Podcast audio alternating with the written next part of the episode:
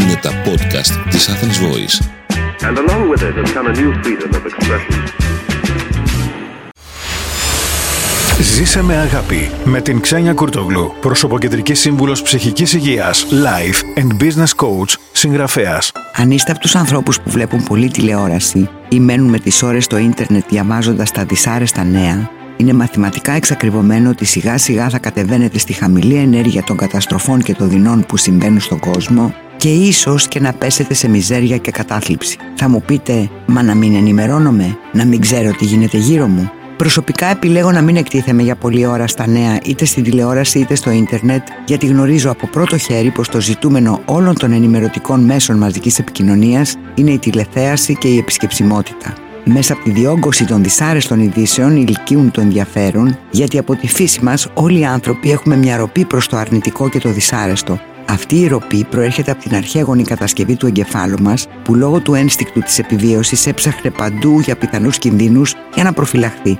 Όμως, αν θέλετε να διατηρήσετε τη συναισθηματική σας ισορροπία και ηρεμία στην εποχή μας, ενώ συμβαίνουν στον πλανήτη μας συγκλονιστικά δυσάρεστα, θα μοιραστώ μαζί σας κάποιες κινήσεις που μπορείτε να κάνετε. Στο νούμερο 1, προσευχηθείτε. Μπορεί να μην περνάει από το χέρι σας να μειώσετε τις επιπτώσεις της πανδημίας, του πολέμου, της ακρίβειας. Μπορείτε όμως πάντα να κοιτάξετε ψηλά και να ζητήσετε από την ανώτερη δύναμη να φωτίσει όλους τους ανθρώπους που υποφέρουν. Στο νούμερο 2, βοηθήστε. Μπορεί να μην είστε σε κάποια πολιτική θέση για να επηρεάσετε τα πράγματα, μπορείτε όμως πάντα να δώσετε βοήθεια σε εκείνους που έχουν ανάγκη μέσα από εθελοντική εργασία, αποστολή τροφίμων ή ειδών που δεν χρειάζεστε. Στο νούμερο 3, νιώστε ευγνωμοσύνη για το ίδιο το δώρο της ζωής, την υγεία σας, την οικογένειά σας και μια αναρρύθμιτη λίστα από ευλογίες που έχετε και που οι περισσότεροι από εμάς ξεχνάμε τον πιο πολύ καιρό.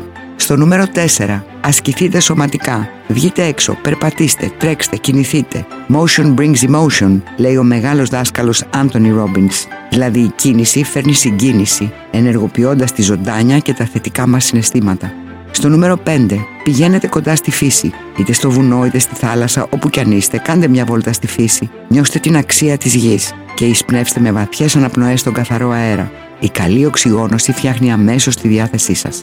Στο νούμερο 6. Απομακρυνθείτε από συσκευές και οθόνες. Κλείστε τη τηλεόραση, αφήστε στην άκρη το κινητό σας και δώστε λίγο ήρεμο χρόνο στον εαυτό σας. Το διάλειμμα αυτό θα σας αναζωογονήσει και θα σας βοηθήσει να ηρεμήσετε. Είμαι η Ξένια Κουρτογλού, σύμβουλος ψυχικής υγείας και στην εκπομπή μου προσφέρω πρακτικές συμβουλές με βάση την επιστήμη και την εμπειρία για να αυξάνετε ψυχική ανθεκτικότητα και να απολαμβάνετε μια όμορφη ζωή.